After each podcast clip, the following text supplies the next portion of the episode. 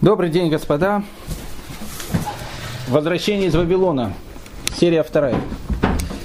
Часть вторая.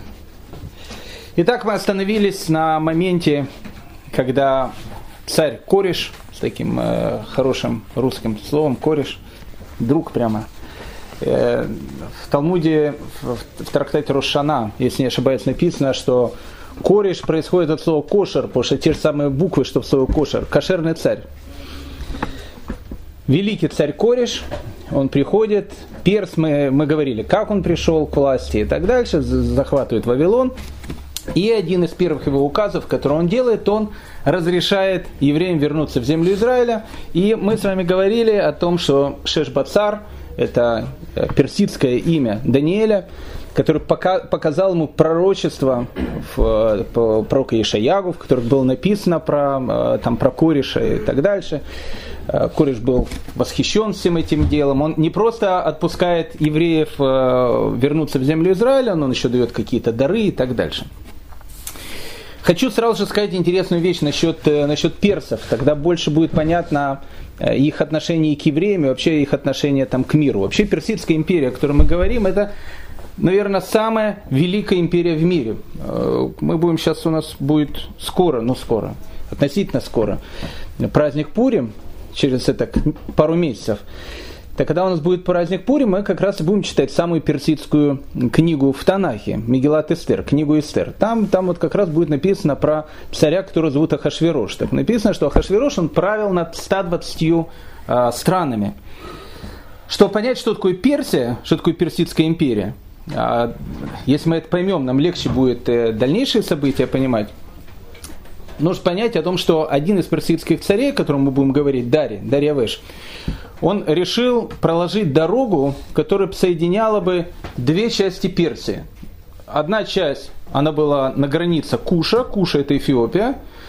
Дорога протяженностью было почти что 2,5 тысячи, 2,5 тысячи километров, и доходила она до современной Индии. Причем дорога, которую, которую он проложил, она существует до сегодняшнего дня. Проходила она по горам, проходила она по довольно э, такой непростой местности. И это не просто была дорога. Что такое дорога? Дорога просто можно утрамбовать он делал специальную такую подушку из щебня, для того, чтобы всякие грунтовые воды, которые были, дорогу эту не смывали. Тогда еще не было асфальта, который использовали, как сейчас асфальтируют дороги. Но дорога была настолько такая плотная и крепкая, что даже в дождливую погоду на ней не было грязи. Дорога протяженностью 2500 километров. Две с половиной тысячи лет тому назад. Это невероятно. Гигантская империя. Я думаю, что, наверное, одна из самых великих и больших империй в мире. Почему, у, допустим, у э, персидских царей было такое, ну, скажем так, теплое отношение к евреям? Опять же, что значит теплое? Вот сейчас был, мы будем говорить про праздник Пурим, там оно было далеко не теплое, потому что Аман, премьер-министр Хашвироша, пытался вообще всех евреев уничтожить. У персов была очень интересная религия. Эта религия потом э, аукнется в еврейской истории спустя какое-то количество времени. Религия, в которую верили персы, она называлась зороастризм. Зороастрийцы существуют и по сегодняшний день, живут они в Иране, их там потихонечку притесняют, их очень-очень мало осталось. Потом их еще будут называть огнепоклонники, потому что у них там был культ огня и так дальше. В идее зороастризма, и тут будет, кстати, понятен э, персидский дух, почему у персов была такая огромная империя – Интересная вещь, они считают, что существует в мире только один бог. Этого бога зовут Ахура Мазда. Я считаю, что э, японцы, э, точнее, э, огни, э, зарастристы Ирана могли бы подать в Японию на этот, на копирайт в честь машины Мазда. Его звали Ахура Мазда. Так вот, Ахура Мазда э, верхом... Да, такой, ну, такой, Ахура, такой, такой, Ахура Мазда, самая лучшая такая Мазда у них была. Так э, вот, Ахура Мазда, верховное божество э, персов, они считали, что э, он, он один, то есть как бы Бог есть один, но Бог в этом мире сотворил две силы. Он сотворил силы добра, и он сотворил силы зла. И Ахура Мазда, он как бы находится как бы на таком боксерском ринге. Он вообще не имеет отношения к миру, который происходит. Он сотворил день, солнце, оно символизирует добро, он сотворил ночь, тьму, которая символизирует зло, э, некий такой ринг между добром и злом, а Хура Мазда, он сидит э, в этом вот, э, в зрительном зале и, в общем, как бы смотрит, как они друг друга дубасят. А, понятно, что Ахура Мазда, он болеет за силы э, добра, за силы света. То есть он хочет, чтобы, чтобы силы света победили. Но так как у человека есть свобода выбора, Ахура Мазда говорит, вот, вот как бы участвуйте. Тот, кто побеждает в этом бою, после смерти попадает в некое подобие персидского рая, тот, кто проигрывает, попадает в некое подобие персидского э, ада. В общем, э, главное состояние человека по зороастризму это жить в такой в гармонии в, в мире. И что самая интересная вещь, все персидские цари, они были полными пацифистами.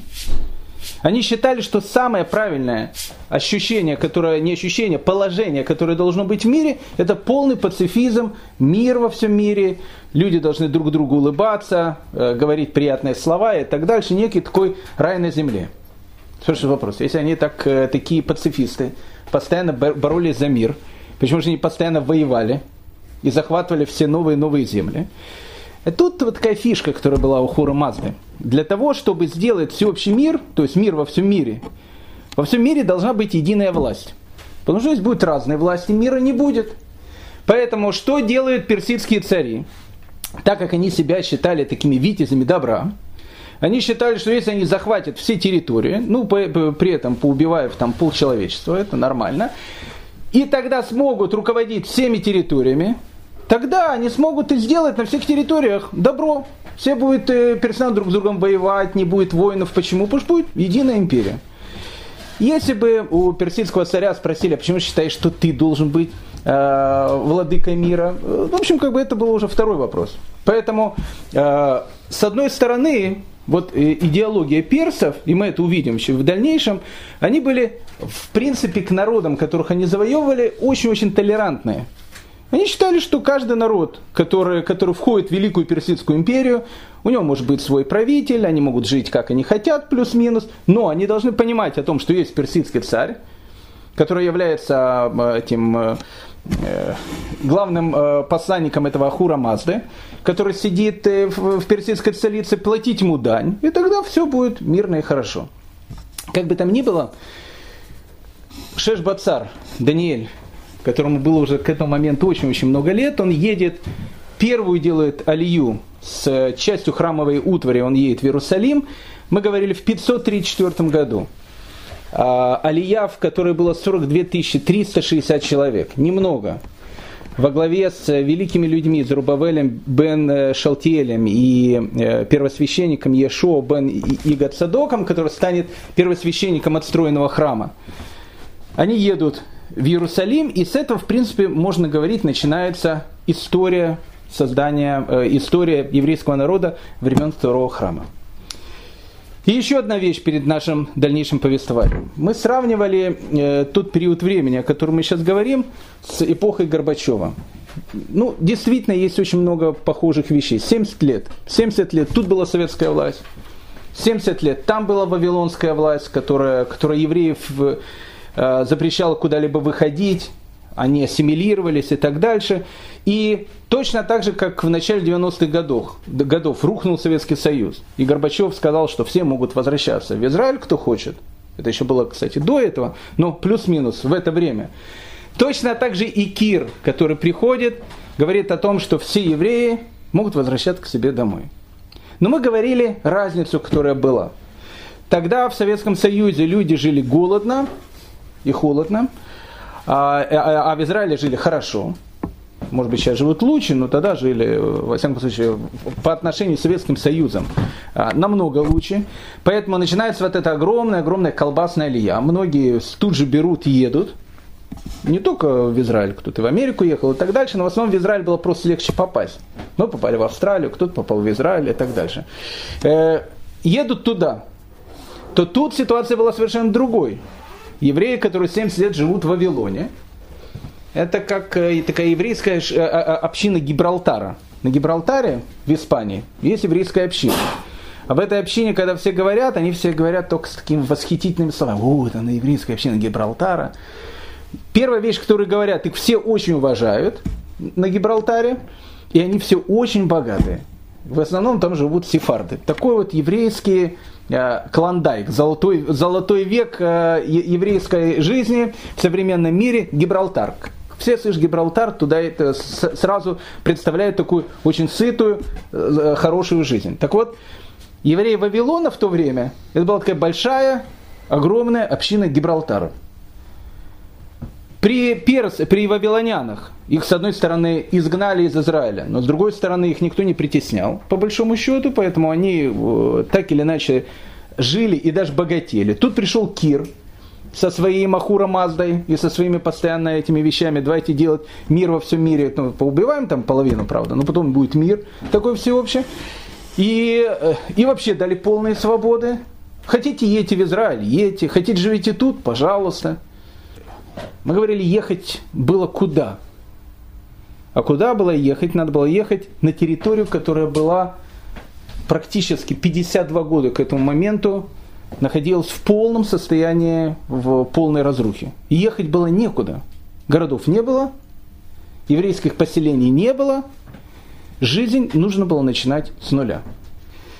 42 360 человек во главе с э, Зрубавелем они приезжают в город-герой Иерусалим.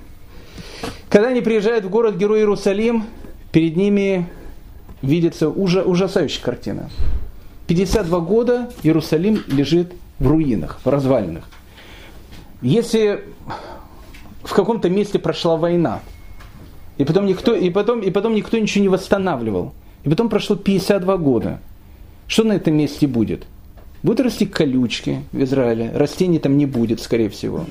Пустыня будет. Там будет пустыня, в которой будут лежать развалины, кости, многих еще не похороненные, храмовая гора, на которой лежат, на которой лежат тоже развалины. Стен нету, ничего нету, жара полная, кто был в Израиле. И вокруг банды разбойников. Их было очень много вокруг. То есть, если ты, грубо говоря, спишь в Иерусалиме, вот ложишь туда спать, ты похож на Миклуху Маклая.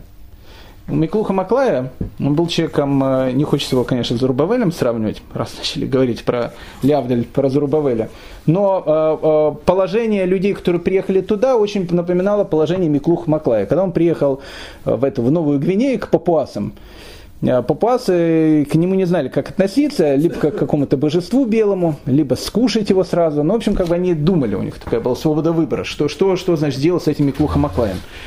Так для того, чтобы Миклуха Маклай, он решил, надо показаться крутым таким, потому что он не знал, что либо скушают его, либо наоборот не скушают его. Э, он решил сделать такую, такую вещь, которая должна была папуасов, ну так, поразить. Что он решил сделать? Он пришел к этим папуасам. Папуасского не знает, они русские не знают, соответственно. Они гу-гу, там все. Ну, в общем, сейчас мы эти отцом скушаем. А он так спокойно пришел, там, улыбается. Э, ну и так по-русски, они, он по-русски, они по-папуаски. Он говорит, там, мол, показывает, тут я буду жить. И говорит, если худспа, так а ничего себе пришел, там, тут он жить будет. Ну, тут, говорит, я буду жить. Потом он, э, он смотрит, пишет Миклух Маклай, наступление вечера. Он говорит, он говорит по-русски. Спать пойду я. Они не понимают, о чем он говорит. Он берет, значит, посередине этого раскладывает такую лежанку. Они там вокруг ходят его с этими копьями. Ложится, это какую-то силу воли надо иметь, и засыпает. И он пишет, что я так подумал, что ну, они увидят, что я так такой, вообще на них не обращаю внимания, и они так стояли в полном в полном этим, даже не то что в восторге, удивлении. То есть, с одной стороны, мужика можно сейчас скушать, вот просто так спит, а с другой стороны, такая, такая наглость, там просто лег, там спит. Когда он проснулся, к нему было уважение необыкновенное. Они на него смотрели, о, вот это, вот этот человек. То, что называется у нас э, по-украински гевер, настоящий такой. Так вот, э, э, когда он, когда пришли евреи туда, то жить в Иерусалиме это было хуже, чем Миклуха Маклая среди паригенов. Не было Иерусалима. На месте Иерусалима развалины. На месте городов, куда пришли евреи, развалины. И вот это 42 360 человек, многие из которых были пожилые люди, они видят в этом возвращении не просто возвращение, какого-то народа, которых куда-то изгнали, которые приходят, они в, в этом видят некую вселенскую идею. Евреи возвращаются на свою землю, у евреев был шанс, что пришел Машех, и чтобы закончилась вся вот эта история, которая продолжает идти до сегодняшнего дня. Они приходят в Иерусалим, да, многие из этих 42 тысяч людей, написано, каждый пришел в свой город. Ну что значит в свой город? Какие свои города? Города лежали в руинах. Вот каждый приходит в каждую руину, где он живет, и начинает эти руины как-то обрабатывать и так дальше. Евреи, которые сидят в Вавилоне, у которых все нормально, которые богатые, они, конечно, там смотрят с восхищением, о, наши первопроходцы пришли, и, ну, и занимают такую некую выжидающую позицию. Чем все закончится? Если все закончится хэппи-эндом, они скажут, о, классно, хэппи-эндом, мы -то тоже будем ехать. Если все закончится не хэппи-эндом, они скажут, ну, мы же говорили, там, что вы там раньше времени куда-то рыпаетесь, сидели бы нормально в Вавилоне. В этом, в принципе, была основная ошибка. И проблема того, что вавилонское возвращение из Вавилона не превратилось в глобальную геулу, возвращение еврейского народа на свою землю. Как бы там ни было, Зрубавель с группой товарищей, они сказали, первое, что нужно делать, надо начать восстанавливать храм. И начинается восстановление храма. Спустя 52 года. Чтобы понять, что такое храм для евреев, нам это, э, как бы, человеку, который живет в 21 веке, может быть, это не совсем понятно. Храм для еврея – это было некое, некое сердце мира. Человек не может быть, жить без сердца – когда у него забирают сердце, ему нужно поставить какое-то искусственное сердце. С искусственным сердцем жить тяжело. Оно бьется. Человек может кушать, человек может пить, может спать, но это не настоящее сердце. Когда человеку вдруг возвращает его настоящее сердце, возвращает его молодость, возвращает его силу, человек становится другим человеком. Еврейский народ без храма – это человеческий организм без сердца с искусственным сердцем. Он как-то продолжает существовать, но, но не, не жить, а существовать. Поэтому нужно было восстановить еврейское сердце. А еврейское сердце – это Иерусалимский храм. И тут начинается то же, что было 500 лет до этого. Нужно строить храм. А когда строится храм, обращается сразу к тем э, городам, евреи очень большие консерваторы, которые в свое время поставляли строительные материалы на постройку первого храма – царя Соломона. Куда они обращаются? Они обращаются на территорию современного Ливана. Там находится город Тир, об этом городе будем говорить. Еще потом много, город Сор, по-русски Тир. В этом городе еще во времена Соломона, 500 лет назад до этого, был такой царь, которого звали Хирам. И царь Хирам на постройку храма Соломона поставлял самый дорогой материал э, древнего мира. Какой был самый дорогой материал древнего мира? Кедр, да? Это был ливанский кедр. Ливанский кедр, это было, ну я не знаю, я не знаю сейчас, ну красное дерево сейчас, я не знаю, это была самая дорогая вещь, самый дорогой материал, который только мог существовать. Так вот, Зрубавель посылает посланника в Тир и говорит, мы вернулись, мы хотим, чтобы, как было когда-то, 500 лет до этого, вы начали нам поставлять ливанский кедр, и мы будем заново отстраивать Иерусалимский храм. 1 яра 534 года евреи начинают строительство храма. Это описано в книге Эзры. Выходят, э, выходят коины с трубами и начинают дуть трубы. Стоят левиты, которых было очень мало, и у многих из которых не было пальца, как мы говорили. У некоторых были пальцы, а у некоторых не было пальцев. Они стоят и поют песни. Кто может, играет на лирах. Это было необыкновенное зрелище. Вот эти 40 тысяч человек, они все собрались туда, в этот разрушенный Иерусалим, и они видят восстановление храма. И тут написано, что молодежь радовалась, старики плакали, потому что они помнили тот храм, который они потеряли, а молодежь радовалась, что есть хотя бы хоть какой-то храм – и мы говорили о том, что это будет, наверное, этот плач и, и слезы. Они будут символом всей эпохи второго храма. В основном вся эпоха второго храма, она будет проходить под плач. евреи будут э, под властью других народов, но и будет какой-то небольшой промежуток смеха, небольшой промежуток радости. Это то, что будет, когда мы будем 24 Кислева отмечать праздник Хануку, когда евреи получат на какое-то небольшое, э, небольшое время независимость от э, разных стран. В тот момент, когда евреи начали строить храм, тут же к евреям пришли представители местных народов. Да, теперь для того, чтобы было более понятно то время, о котором мы сейчас говорим, его, оно очень было похоже на наше время, точнее на прошлый век, на 20 век. Первое, э, вот, приход евреев в землю Израиля. Вот они приходят, земля разрушенная. Это было в конце 19 века. Там живут другой народ. Какой народ там живет? Там живут арабы. У арабов не было как таковых больших городов, они были в основном такие э, кочевые племена, то, что сейчас называют бедуины. Э, они жили в Яфа, они жили в Хайфе, они жили в Иерусалиме, но в Иерусалиме жили евреи тоже вместе с арабами. Как бы там ни было, евреев не было в этой земле уже много веков. То есть они там какое-то присутствие было, но было присутствие минимальное. А как говорит русская народная э, пословица, святое место, оно пусто не бывает. В тот момент, когда ушли с этой земли евреи, на эту землю пришли другие, которые начали себя называть, что мы хозяева этой земли. И мы и есть самые, что ни на есть настоящие. О ком идет речь? Речь идет о людях, которые в еврейскую историю вошли э, либо под словом шамраним, самаритяне, либо, как евреи, часто их называли кутим. Кутим происходит от э, местности Кута, которая находится на территории плюс-минус современного Афганистана. Потому что в основном люди, которые там жили, они были выходцами именно из этой территории. Какова была история этих кутим, шамраним и так дальше. Сейчас, если посмотреть, что сейчас происходит с шамраним, это очень мирные, интеллигентные люди. Их очень мало. Действительно, их там ну, буквально можно пересчитать по пальцам, сколько их живет в Израиле.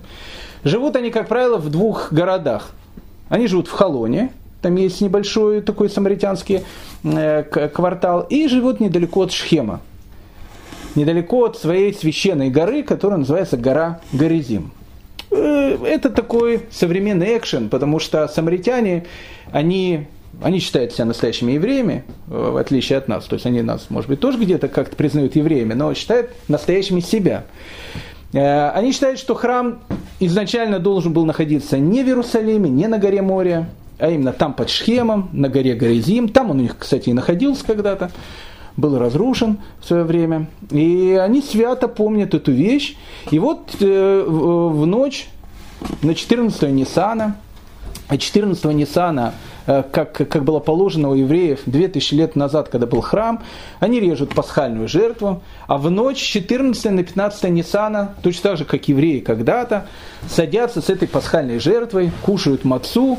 Если человек хочет увидеть такой экшен, как бы попасть э, в Иерусалим. Двухтысячелетней давности, можно приехать в, под гору Горизим, встретить современных самаритян, вот у которых такой, как бы, у них есть до сих пор первосвященники, первосвященник, у них есть до сих пор э, жертвоприношение, э, у них э, своеобразная такая религия. У них есть праздник Суккот. Во время праздника Суккот мы делаем шалаш, у них тоже шалаш. Только они считают, что шалаш может быть обычной квартирой. И, ну, главное, чтобы она называлась как бы э, таким шалашом. У них есть мизузы, не такие, как у нас. Они пишут прямо на косяках двери какие-то слова, э, точно так же, как это делают караимы. У современных самаритян большая проблема. Они обычно ни с кем не смешивались, и так получилось, что мужиков у них мало, а женщин у них, э, мужиков у них много, а женщин у современных самаритян мало. И лет это к 7-8 тому назад произошла такая страшная ситуация, когда у э, первосвященника самаритянского, у него сын, сыну нужно жениться, а девушек самаритянских очень мало. И тогда он спросил у папы, у первосвященника, это сейчас было, что же делать? Он говорит, когда, сынок, происходят э, какие-то проблемы, у нас есть говорит, древняя традиция, нужно обратить свой взгляд в сторону незалежной. Що незалежної, незалежної України. И они решили невест брать из, из, из незалежной Украины. Там было много невест, которые хотели с большим удовольствием рвануть с незалежной куда-нибудь. И вот э, они все начали почему жениться на украинках. вот этот э, сын первосвященника, будущий первосвященник, женился на украинке, потом еще на украинках и так дальше. В общем, у них такое, я не скажу, что все переженились, но, в общем, как бы, э, ну, у них была с этим проблема. То есть впервые за много, за много э, там, столетий, а может за тысячелетия, они начали с кем-то смешиваться. Опять же, начали смешиваться э, с, с нашей незалежной. Э, это современные самаритяне. Поэтому если мы посмотрим на современных самаритян, они, в общем, как бы, ну, не очень, можно сказать, у них так все хорошо. А когда-то это было все совершенно наоборот. Самаритяне, они были основными врагами евреев. Все пакости, гадости, которые делались в те времена, сейчас они делаются арабами, араб там что-нибудь сделает, пакость, подложит какую-то бомбу, с ножом куда-то пойдет. Две тысячи лет назад арабов не было, были самаритяне. Сейчас они такие мирные, спокойные. Тогда это была палестинская автономия. Как возникла история палестинской автономии того времени? Она возникла именно сейчас.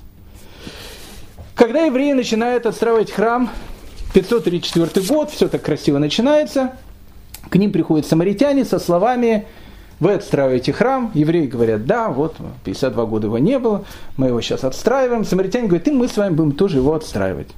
Зурбавель им говорит, ребята, вы тут, мы, вы там, мы тут, храм отстраиваем мы. И самаритяне очень обиделись. Почему Зарубавель самаритянам отказывает в строительстве храма? И вообще, кто такие самаритяне? Почему они претендуют на строительство храма? В 722 году до новой эры ассирийцы, они рушат Израильское царство. Было два царства. Было Иудея, было Израиль. В 722 году до новой эры Израильское царство было разрушено, и 10 колен, которые жили на территории этого царства, их изгоняют. Мы их до сих пор ищем, эти 10 колен. Считаем, что они сейчас вернутся. Говорят, что они находятся за рекой Самбатион, такая субботняя река, которая течет на протяжении, ее невозможно прийти на протяжении всей недели, очень быстрый поток, а в шаббат она останавливается, но в шаббат через реку не приплывают. И поэтому вот там находятся как бы эти 10 колен. Так вот, когда изгнали евреев, которые жили на территории э, Древнего Израиля, а они жили, э, столицей Древнего Израиля был как раз город Шамрон, Самария, туда кого-то надо было поселить. Поэтому ассирийцы, в отличие от, от вавилонян, вавилоняне просто изгоняли и все. А все, что там было, пускай что, что будет, то будет.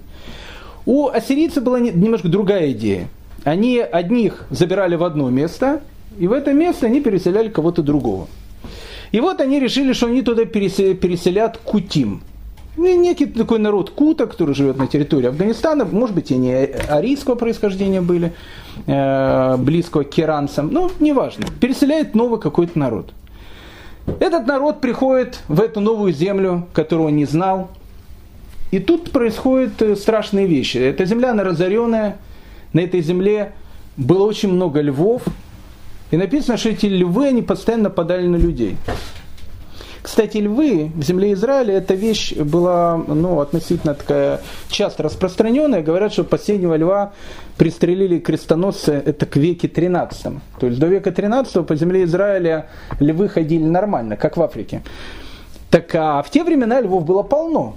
И вот эти львы, они, значит, нападают на первых поселенцев, этих кутим, они боятся там жить, львы на них нападают, они пишут, значит, в Ассирии, ассирийскому царю, о том, что либо заберите нас отсюда, потому что нас кушают львы, либо сделайте что-то, мы не знаем, что тут делать, жить очень опасно в этой местности.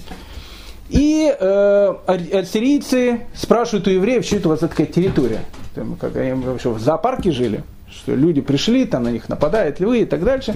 Им говорят израильтяне, смотрите, эта земля такая необычная, в ней нужно жить по определенному. Если Кутим живут, как, как они жили тут в Афганистане, тут на них нападают львы. А что же делать? Давайте пришлите какую-то группу наших товарищей, мы их научим, как жить на этой земле. И присылается какая-то группа евреев, из того же самого Афганистана, которых изгнали, они приходят к этим кутим и начинают им говорить, ребята, если вы хотите жить по-человечески на этой земле, вы должны жить, как жили на ней мы. И начинают их учить каким-то вещам, законам, связанным с иудаизмом. Кутим воспринимает эти вещи, им это очень все понравилось. Безусловно, они смешались, наверное, с какой-то маленькой группой евреев, которая там была. И так они образовали какой-то свой такой народ, типа современных караимов. То есть, с одной стороны, они говорят, мы соблюдаем иудаизм, с другой стороны, у них иудаизм ну, был довольно такой своеобразной формы. Так как они были оторваны от э, евреев, и в те времена, когда была Иудея, а сейчас еще 52 года евреев вообще не было, у них была такая вот религия, которых они считали настоящим иудаизмом. Они уже забыли о том, что они кутим. Они считали, что они самые, что не есть настоящие евреи. А евреи, которые приходят из Вавилона, они есть самые, что не есть не настоящие. И э, у них была как бы такая своеобразная религия. И они считали, что эта земля ихняя. Они уже тут живут 52 года, евреев не было. И они были хозяевами этой земли.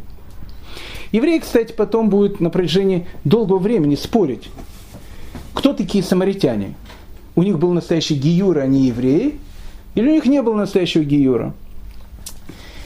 В терминах Талмуда это будет называться так. Либо они герей арайот, арайот это львы, то есть они стали герами из-за львов, либо они герей эмет, либо они настоящие геры. Если человек проходит обряд иудаизма искренне, он считается настоящим евреем. Если человек проходит обрат иудаизма, не собираясь стать евреем, а делает это из-за чего-то, таких людей называют геры райот, то есть как бы геры из-за львов. И тогда считается, что, в общем, как бы они не настоящие геры. Как бы там ни было, у самаритян к, к тому времени, о котором мы сейчас говорим, иудаизм был, ну, очень и очень такой оригинальный, Храм они не собирались, чтобы евреи там строили. Еще больше.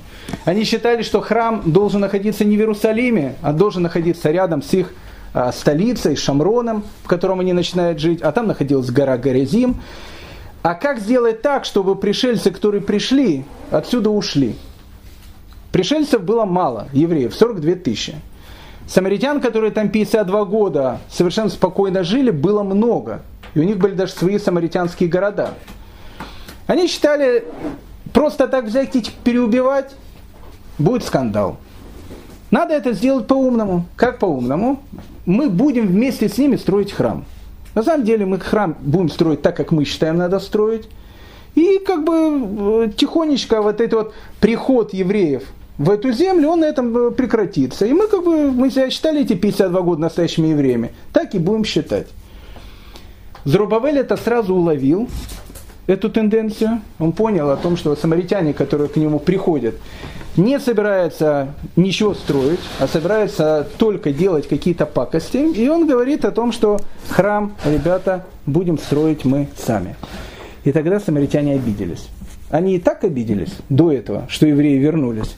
Но тут они поняли о том, что тут уже идет борьба за выживание. Это как в наше время. Арабы говорят, это наша земля. Самаритяне говорили, это наша земля. Евреи говорят, это наша земля, мы тут жили. Арабы говорят, мы тут жили. Самаритяне это же Кутим, да? Кутим. Евреи говорят о том, что мы же потомки Авраама, мы тут всегда жили. Арабы говорят, мы тоже потомки Авраама. И мы тут жили. Что это вы сюда пришли, а мы еще раньше вас тут жили. И вот начинается вот эта вот вещь. Кутим, самаритяне, увидев о том, что евреи говорят о том, что мы собираемся строить храм сами, не собираемся, чтобы вы нам, в общем, э, э, мешали и помогали. Вот живите вы там, мы живем здесь.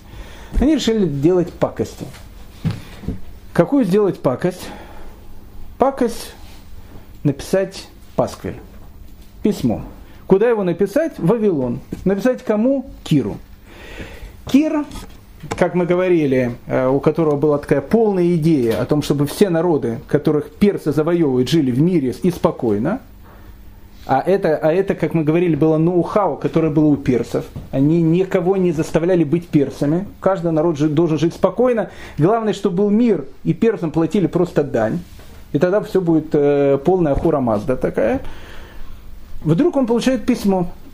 Большое письмо, которое, которое пишут жители иудеи, которые там жили 52 года. В письме было написано, дорогой, э, уважаемый э, товарищ Кир, мы тут нормально жили, не тужили, э, перцев очень любим, делали все, все самые лучшие вещи, пока к нам не пришли 42 тысячи головорезов. Они пришли в Иерусалим, собираются отстроить город. Не просто город. Они собираются отстроить храм. А что такое храм? Храм, в первую очередь, это крепость. Они собираются отстроить огромную крепость. В этой крепости они собираются потихонечку приходить туда, потому что они считают, что как бы э, персы это не их настоящие хозяева, они должны жить на этой территории независимо. И рано или поздно они сделают огромный балаган в Персидской империи, они поднимут страшную восстанию, и мы, как преданные значит, граждане Персидской империи, не можем наблюдать за этим безобразием, поэтому мы просим э, уважаемого товарища Кира, приостановить то безобразие, которое, которое творится. Кир, долго не разбираясь о том, что происходит, видит о том, что начинаются какие-то межнациональные конфликты. Киру межнациональные конфликты не нужны, поэтому Кир приказывает приостановить постройку храма. Временно. Он скажет, что ну, мы вышлем туда комиссию, мы, значит, как бы все э, выясним и будем решать, что делать в дальнейшем строительство храма приостанавливается. Евреи в полном шоке. Уже завезли ливанский кедр с Ливана. Евреи уже радовались о том, уже начали восстанавливать жертвенник. Евреи радовались о том, что вот-вот начали строить храм. И тут, и тут постройка храма, она приостанавливается. И они посылают в Шошан, а тогда уже появляется новая столица персов, уже не Вавилон, а Шошан, Сузы. Они посылают свою делегацию во главе с человеком, которого звали Мардыхай. Мардыхай приезжает в Шошан, как представитель этих самых переселенцев, для того, чтобы с Киром поговорить и сказать о том, что, в общем, как бы это полный пасквиль, евреи вообще ни, ни против никого не собираются восставать, они храм собираются отстроить и так дальше. Когда Мардыхай приезжает в Персию, Кира там нету. Потому что Кир отправился на свои новые завоевательные походы, и во время этих завоевательных походов Кир гибнет. Приходит новый персидский царь. Этого персидского царя зовут Ахашвирош.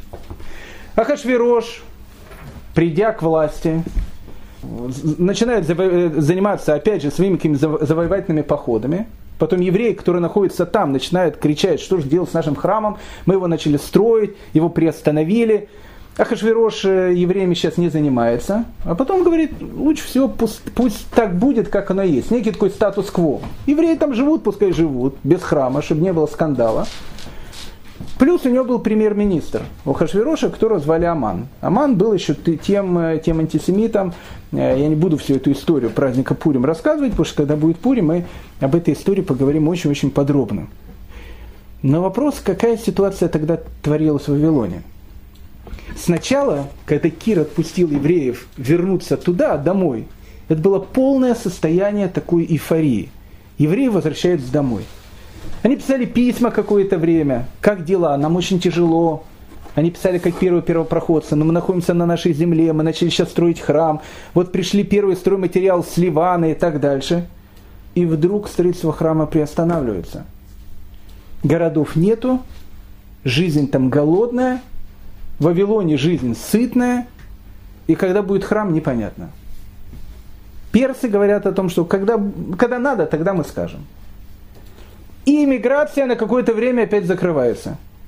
Евреи говорят, мы хотим туда, какие-то говорят, мы хотим туда ехать, но иммиграция уже тоже закрыта. И тогда евреи Персии, они говорят, может быть, так, ну, как, как мы и говорили. Слава Богу, что мы никуда не рыпались, остались в Москве, цены на квартиры тут выросли. Те, которые уехали в начале, они там все потеряли. У нас было две шикарные, допустим, квартиры, мы их бесплатно отдали. А если бы они у нас были сейчас бы, я не знаю, сколько они стоили, дорого бы стоили. В общем, они начали говорить, правильно мы сделали, что мы сидели здесь. И тут на третий год царствования Хашвироша, когда сам Хашвирош устраивает этот огромный пир, который будет э, описан в книге Мегелат Эстера, о котором мы будем говорить на Пурим – во время этого пира евреям дают абсолютно кошерную пищу и говорит, давайте только кушать, у нас осталось еще небольшое количество вашей храмовой утвари. Храм у вас уже никогда не будет, и вам он и не нужен. Зачем вам какая-то родина, Персия ваша родина? Вам тут хорошо живется. И начинается то событие, которое могло привести к полному уничтожению еврейского народа. Аман, который хотел всех уничтожить, не буду всю эту историю рассказывать. Царица Эстер, которая насильно была взята как жена Хашвероша, которая спасает еврейский народ. А евреи продолжают жить в земле Израиля. И не знают, что будет завтра. И живут они очень и очень тяжело. Проходит 12 лет – храма нету. Проходит еще два года, 14, 14 лет с момента, как нет храма. После 12 лет, как храм не строился, Ахашвирош правил 12 лет, потом он умирает, потом становится царем его сын. Сына его звали Дарий. Дарий был великий царь.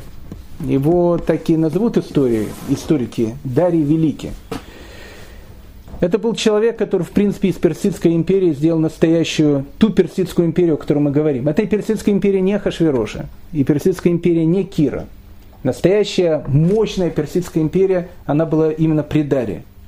Даре строит эти дороги, Дарий решает построить э, новую столицу. Он считал, что Шушан город, конечно, хороший, но для Великой империи нужен новый город, рукотворный город. Он решил сделать такое искусственное плато, такой подмост для того, чтобы его столицу было видно отовсюду, и строит город, который, город, который он назвал Персеполь. Это был город-сказка. Это была тысячу и одна ночь, две с половиной тысячелетней давности. Город, в котором на протяжении года практически никто не жил – в него приходили только в то время, когда были какие-то большие праздники, в частности, там Персидский Новый год, который был весной. Тогда туда и вправду приходили тысячи и десятки тысяч людей. Но что это был за город, Персеполь, который он построил? Зал, в котором сидел царь Дарий, Дарий Великий. Его площадь была 12 тысяч квадратных метров. Чтобы понять, что такое 12 тысяч квадратных метров, это 23 больших спортзала. Это зал, только зал этого дворца в котором, в котором на троне восседает персидский, э, персидский царь.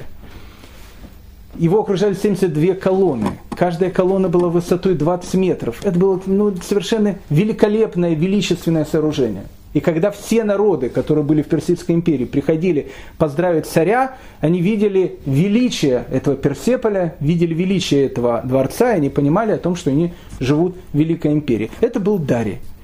Э, Дарий, кстати, нам э, будет известен еще по некоторым вещам, по спортивным вещам. Связан он был где-то спортом.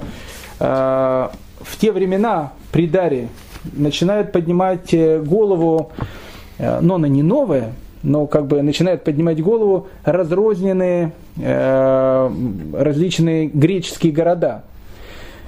Греции, греческие города, которые были на территории Турции, они были завоеваны персами, а на, на территории самой Греции, там было и Спарта, и Афины, в общем, разные были города, они воевали друг с другом, у них не было единого государства.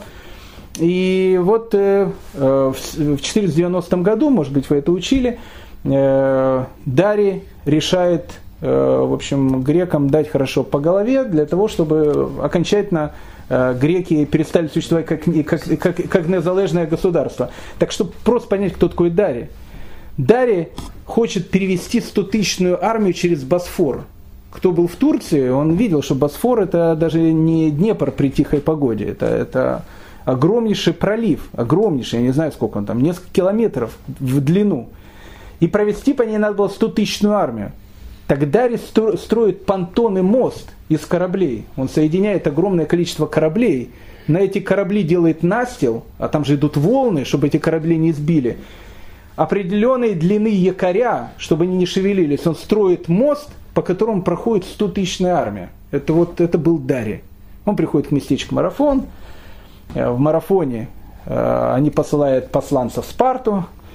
От марафона до Спарты 42 километра. Он бежит очень быстро, э, почти что за два дня. Сейчас у нас один знакомый, он участвовал в этом вот в марафоне в, в Нью-Йорке. Я говорю, сколько вы марафонскую дистанцию пробежали? Он говорит, ну я так же не этот, не профессионал. Но он как бы занимается этим. Я говорит, пробежал за 4 часа.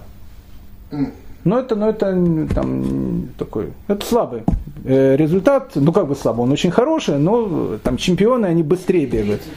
А? 3.36. 3.36, да. Он пробежал за два дня, поэтому мы видим, что если бы надо было марафонцы, у нас, я знаю, кого было порекомендовать, бы он, в общем, э, быстрее бы пробежал. Но это был тот самый Дарий. Тот самый Дарий. Так вот, э, на второй год правления царя Дария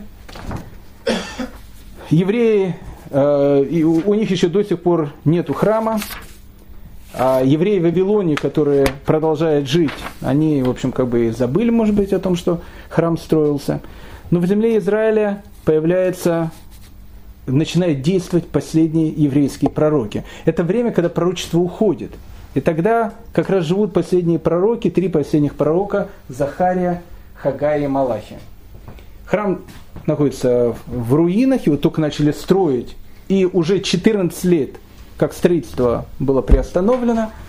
И тогда Захария и Хагай говорят о том, что храм надо начинать отстраивать заново. Вопрос, что значит отстраивать заново? Ведь храм указом царя был приостановлен его строительство. Если его сейчас начали отстраивать заново, это значит бунт против э, Персии. Захария и Хагай говорят, вы должны начать отстраивать храм. Если вы его не начнете отстраивать сейчас, вы его не отстроите никогда. Если вы начнете отстраивать сейчас, мы вам гарантируем, у нас есть пророческое видение о том, что ничего с вами не будет. И весь народ как один, народ, у которого уже множество, уже весь энтузиазм пропал, они берут себя в руки и начинают строить храм. В ту минуту, когда начинают строить храм, самаритяне, которые жили вокруг, эти шамраним, они уже успокоили, слава богу, что там все нормально, евреи не находятся в том состоянии, в котором они хотели, и тут они опять начинают строить храм. Что делают самаритяне? Самаритяне пишут письмо Татнаю. А Татнай, он был э, сатрапом провинции, которая называлась Заречье. Кстати, это тоже интересная вещь. Вся Вавилонская империя, э, вся Персидская э, империя, она была разделена на сатрапии. Сатрапий таких было 20. И, и каждый глава сатрапии, он назывался, соответственно, сатрапом. Одна из самых больших сатрапий, она называлась Заречье. Почему Заречье? За рекой Тигр и Ефрат. Туда входили такие известные современные страны, как Сирия, Ливан, Израиль, часть Ирака. И вот э, этот перс, который был э, главой этой сатрапии, э, которую называют Заречье, Татнай, к нему приходит письмо, Э, от самаритян, которые говорят, что евреи начали отстраивать храм. Татнай приходит к евреям и говорит, на основании чего, ребята, вы начали отстраивать храм. Они говорят, как на основании чего? Нам, у нас есть разрешение. Кто разрешение дал? Разрешение в свое время дал Кир. Это было 14 лет тому назад, компьютеров не было. Я, говорит, такое разрешение не знаю. Он дал, дал нам разрешение. Потом приостановил на какое-то короткое время. Он не сказал нельзя, он сказал на короткое время. И что прошло 14 лет, мы уже начали его отстраивать. Тогда Татнай решает написать письмо. Куда написать? Дарью, второй год его правления, о том, что, что делать с евреями. В общем, как бы незаконное строительство. Отправили ему послание, и написано в нем так. Книга Эзер приводит полный текст этого письма. Царю Дарьявешу, так Дарья звучит на иврите, полного благополучия. Да будет известно царю, что ходили мы в Иудею, страну храма Бога Великого, и строится э, э, великого, и строится он из тяжелых камней, и дерево вставляется в стены – и работа эта в руках у них идет быстро и успешно. Тогда спросили мы у старейшин их и сказали им так, кто дал вам приказ строить этот дом и возводить эти стены? На основании чего это все тут делаете? И спросили мы у них имена их, чтобы понять, кому потом резать головы, чтобы э, уведомить тебя и чтобы, ты, чтобы записать нам имена людей, которые стоят во главе их. Потому что, в принципе, то, что происходит, происходит бунт такой. То есть, с одной стороны, ничего не строится, вдруг в Иерусалим, который лежит в развалинах, начинает что-то строиться. Он описывает в письме долгий диалог. Евреи говорят о том, что э, им в свое время разрешил Кир это строить. И тогда пишет Тагнай, э, Татнай о том, что нужно, э, чтобы Ваше Величество проверило действительно, если есть такое э, решение. Кир давал ли такое решение – И как нам реагировать на то, что они начинают строить храм? Дарьявеш, как написано в книге Эзры, отправляет своих посланцев, архивариусов в Вавилон. В Вавилоне уже давно не было столицы, столица была в Персеполе, как мы говорили, и, а в Вавилоне был архив, архив, в котором был э, во времена Кира. Они приходят э, в Вавилон, в Вавилоне ничего не находят, посылает в некий другой город, куда архив переходит, и там находят старое письмо Кира. И в этом старом письме Кира действительно было написано о том, что Кир евреям разрешил строить храм – Потом было написано действительно второй документ, что Кир сказал на время его приостановить. Но не было написано, почему его приостановить. Прошло 14 лет. Евреи живут себе совершенно нормально. После событий Пурима Мардыхай имеет довольно большую силу в Персидской империи. Почему евреям не, не разрешить построить, а, начать э, строительство храма? И тогда Дарий пишет письмо э, Татнаю, Э, правителю Заречья о том, что евреи могут продолжать строить храм. И евреи начинают строить храм. Строительство храма идет ровно 4 года. Оно заканчивается в 516 э, году до новой эры. И когда был отстроен храм третьего Адара, его светили, то есть третьего Адара он был построен, 516 год. Третьего Адара, да? Третьего дара 516 года. Было видно, что прошло ровно 70 лет с момента разрушения храма. А храм был разрушен в 586 году до новой эры. Итак, 4 года строится храм. Третьего Адара 516 года до новой эры храм Иерусалимский отстроен. Кстати, вопрос, который, который можно э, задать. Освящение храма на, на иврите, оно звучит слово, обозначает словом Ханука Табайт. То есть э, освящение, освящение дома, дома Всевышнего. Спрашиваю вопрос, а почему э, третьего Адара? Ведь был построен второй храм. Третьего Адара должен стать праздничным днем. Этот день не надо было назвать словом Ханука. Ханука Табайт, отстройка храма. Почему же третья Адара в еврейских календаре нигде не отмечается? Ответ тут такой. Когда третьего Адара храм был построен, считали, что полного его освящения еще не произошло. А почему не произошло? Евреи находились под персами, все это происходило под эгидой царя, который там что-то посылал, свои деньги, своих каких-то работников и так дальше. И еврейские мудрецы считали, что это не было настоящим освящением храма. А настоящее освящение храма произойдет более чем через 200 лет – когда евреи выгонят из Иерусалима греков, войдут в оскверненный храм, и Иерусалим будет действительно еврейской столицей. И евреи будут действительно уже не под властью других народов. Они действительно сделают огромный подвиг, и храм этот будет находиться впервые за много столетий в руках действительно евреев, они тогда сделают второе священие храма. Это второе священие храма произойдет 24 кислева – этот праздник у нас есть до сих пор. Он называется праздником Ханука. Поэтому 3 Адара 516 э, года до новой эры храм был э, отстроен. Прошло 23 года с того момента, как Кореш евреям решил переехать в землю Израиля.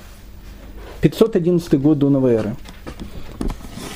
В Вавилоне все это время живет необычный человек – этот человек, ну, как в наше время таких людей называют главой поколения. Этого человека звали Эзра. Прошло 23 года с момента, когда евреи вернулись. Спрашивается вопрос, а почему Эзра не вернулся? Он был э, это не просто глава поколения, он был не просто раввин. Это был человек, который, ну, не знаю, тот, скажем так, тот иудаизм, который есть у нас сегодня, он во многом благодаря этому человеку, Эзре. Мы о нем сейчас и будем, в принципе, говорить. 23 года Эзра не едет из Вавилона в землю Израиля. Вопрос, почему? Дело в том, что Эзра, он был ближайшим учеником человека, которого звали Барух бен Нейри. Барух бен Нейри был ближайшим учеником великого пророка Ермиягу. Барух бен Нейри был очень пожилой человек, уже 23 года, когда евреи начали возвращаться в землю Израиля. И так как он был очень пожилой человек, он не мог просто оставить Вавилон и приехать, э, приехать в землю Израиля. Эзра, так как был его ближайший ученик, он не э, решает, что он не может оставить своего учителя. И все эти годы он находится в Вавилоне вместе с ним. И вот в 511 году Барух Бенери, он умирает, и Эзра тогда видит о том, что у него нет больше никаких причин оставаться в Вавилоне, и он понимает о том, что нужно ехать в землю Израиля. Кто такой был Эзра? В еврейской традиции Эзра входит под именем Эзра Сафер. Кто такой Сафер? Сафер или Софер в современном, в современном иврите, в современных регалиях, это переписчик Торы. Не только Торы, он и Тфилины пишет, он и Мизузы пишет, и ну там и Мигелат Эстер пишет и так дальше. Это Сафер, переписчик. Неужели великий Эзра, который был величайшим мудрецом того времени, занимался простой перепиской книг, поэтому его назвали Эзра Сафер, то есть как бы переписчик. Почему его назвали Сафер? По этому поводу существует несколько э, таких вот теорий. Первая теория считается, что Эзра переписал свиток Торы со свитка Торы, который написал сам Машерабейн. Этот свиток хранился в первом храме. Потом, когда храм был разрушен, его судьба неизвестна. Может, может он оказался какой-то волей судеб в Персии, непонятно как. Но как бы там ни было, у нас есть точное известие о том, что у, у Эзры был этот свиток, свиток Моисея, который он написал еще в Синайской пустыне. Этот свиток он считался эталонным свитком. Потому что все свитки Торы, которые переписывали во времена первого храма, так или иначе сравнивали с этим свитком. И вот этот свиток, он был и у Эзры, а так как Эзра был глава поколения, он собственноручно сделал полную переписку Торы с свитка, который написал Маше. Поэтому все остальные свитки Торы, которые существуют в современном мире, они уже делались с того свитка, который сделал Эзра, и так это продолжается по сегодняшний день. Поэтому одно из предположений, что Эзру называют Эзра Сафер, потому что он был переписчиком именно, э, переписчиком именно э, Торы, Торы Моисея. Вторая э, точка зрения, что называют его Сафер от слова леспор. Леспор это считать. Считается, что от Эзры переходит к нам та вещь, которая называется Масора. Что такое Масора? Масура – это традиция. Дело в том, что когда у нас есть э, свиток Тора, там нет огласовок. Раз нет огласовок, то слово можно прочесть так, слово можно прочесть иначе. Спустя много столетий э, потом э, наши раввины, они решили сделать те, те вещи, которые сейчас у нас будут называться этими никудотами. Короны не короны, не кудоты, это гласные буквы и, и оголосовки, да. И когда человек открывает сейчас современную Тору, э, ну как бы не свиток, а, а книжку, там есть буквы, и он знает, как это прочесть. Когда у человека просто открывает Тору, он тоже знает, как прочесть. Почему, почему он знает, как прочесть? Потому что у нас есть массора, у нас есть традиция, как правильно читать то или другое слово.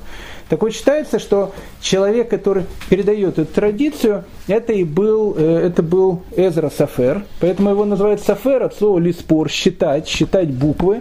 Он знал количество букв, коронок и так дальше, правила произнесения того или другого слова, и э, поэтому э, так он входит в еврейскую традицию. Наши мудрецы говорят о том, что он, он, был, он был коином.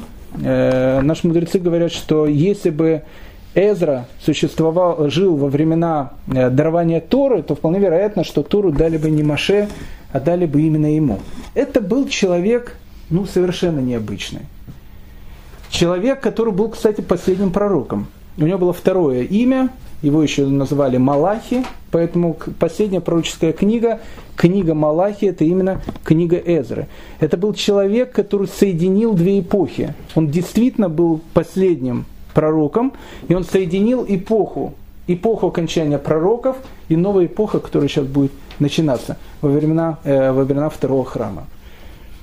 В 511 году, когда умирает Барух Бейнери, и Дарий, уже храм отстроен, Эзри, Эзра может ехать в землю Израиля.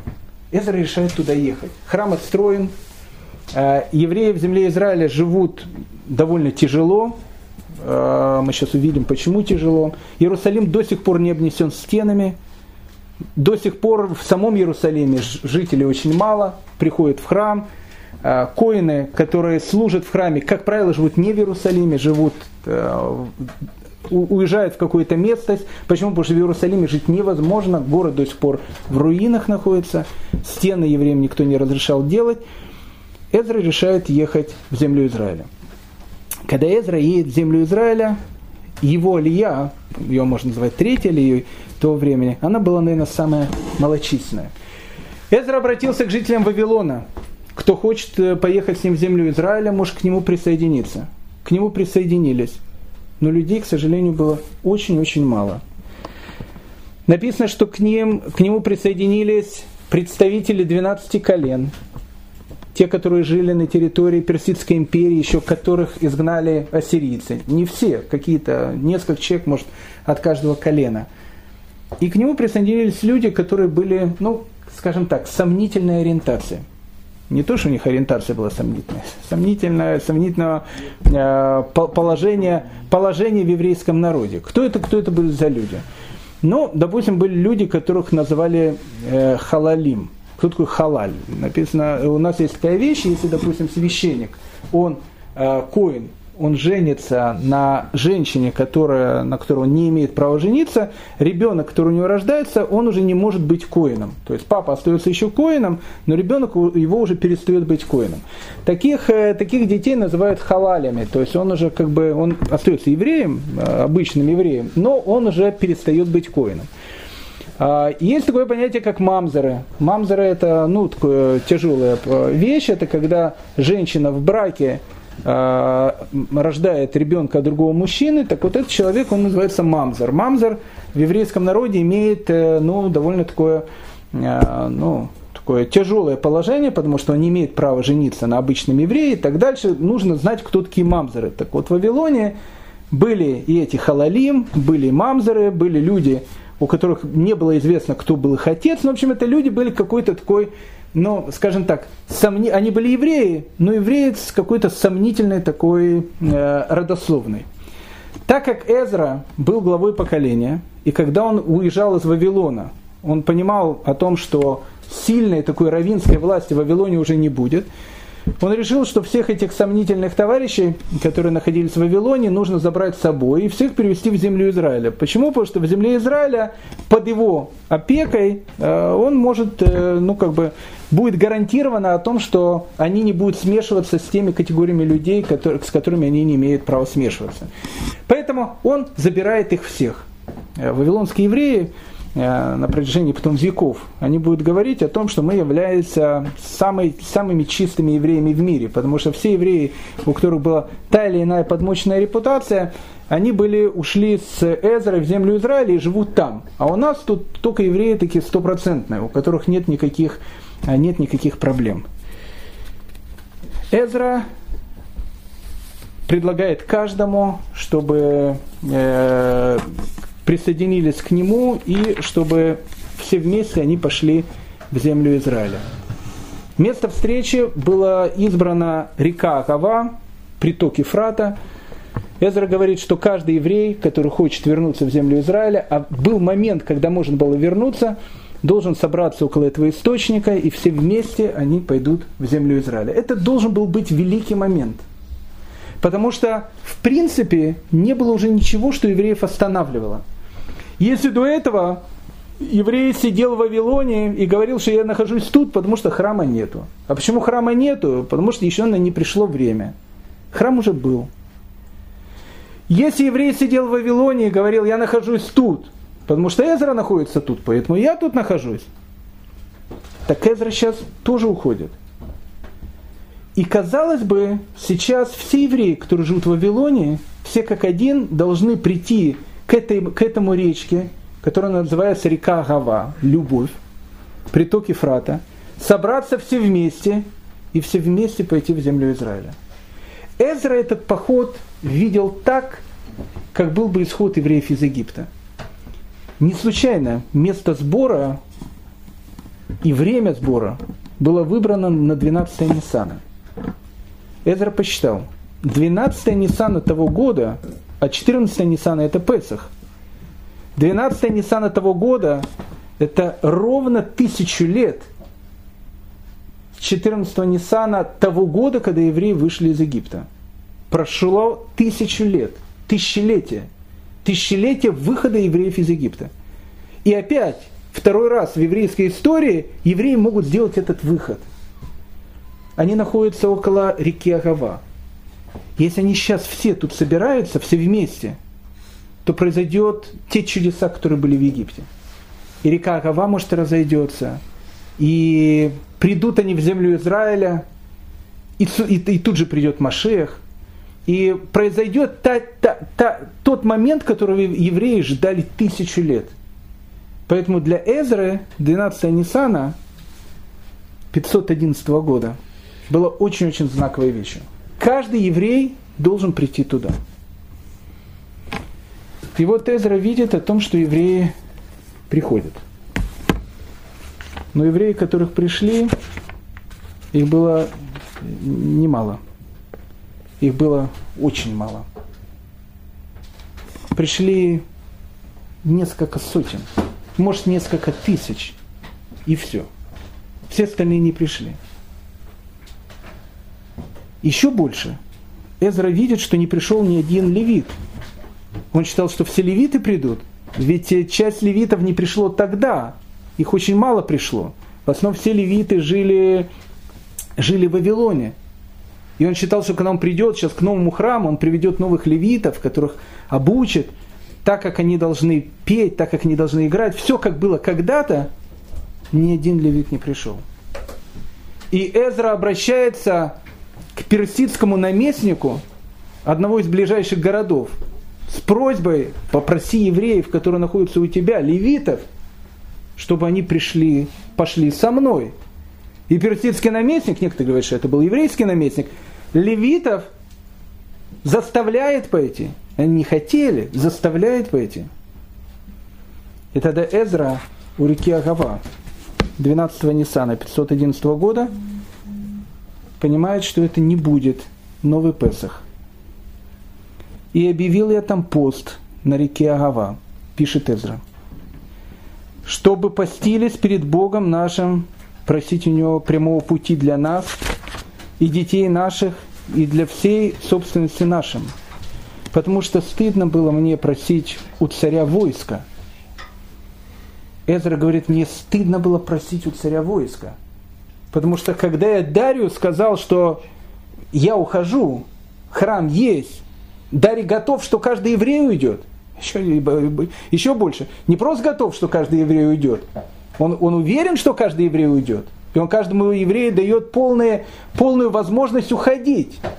С деньгами, со всеми делами. Вы будете гражданами Персии, можете возвращаться обратно сюда. Все, ну понятно, храм у вас есть, Эзра идет, понятно, все, все уйдут. То есть, как бы, Зачем нам нужно войско?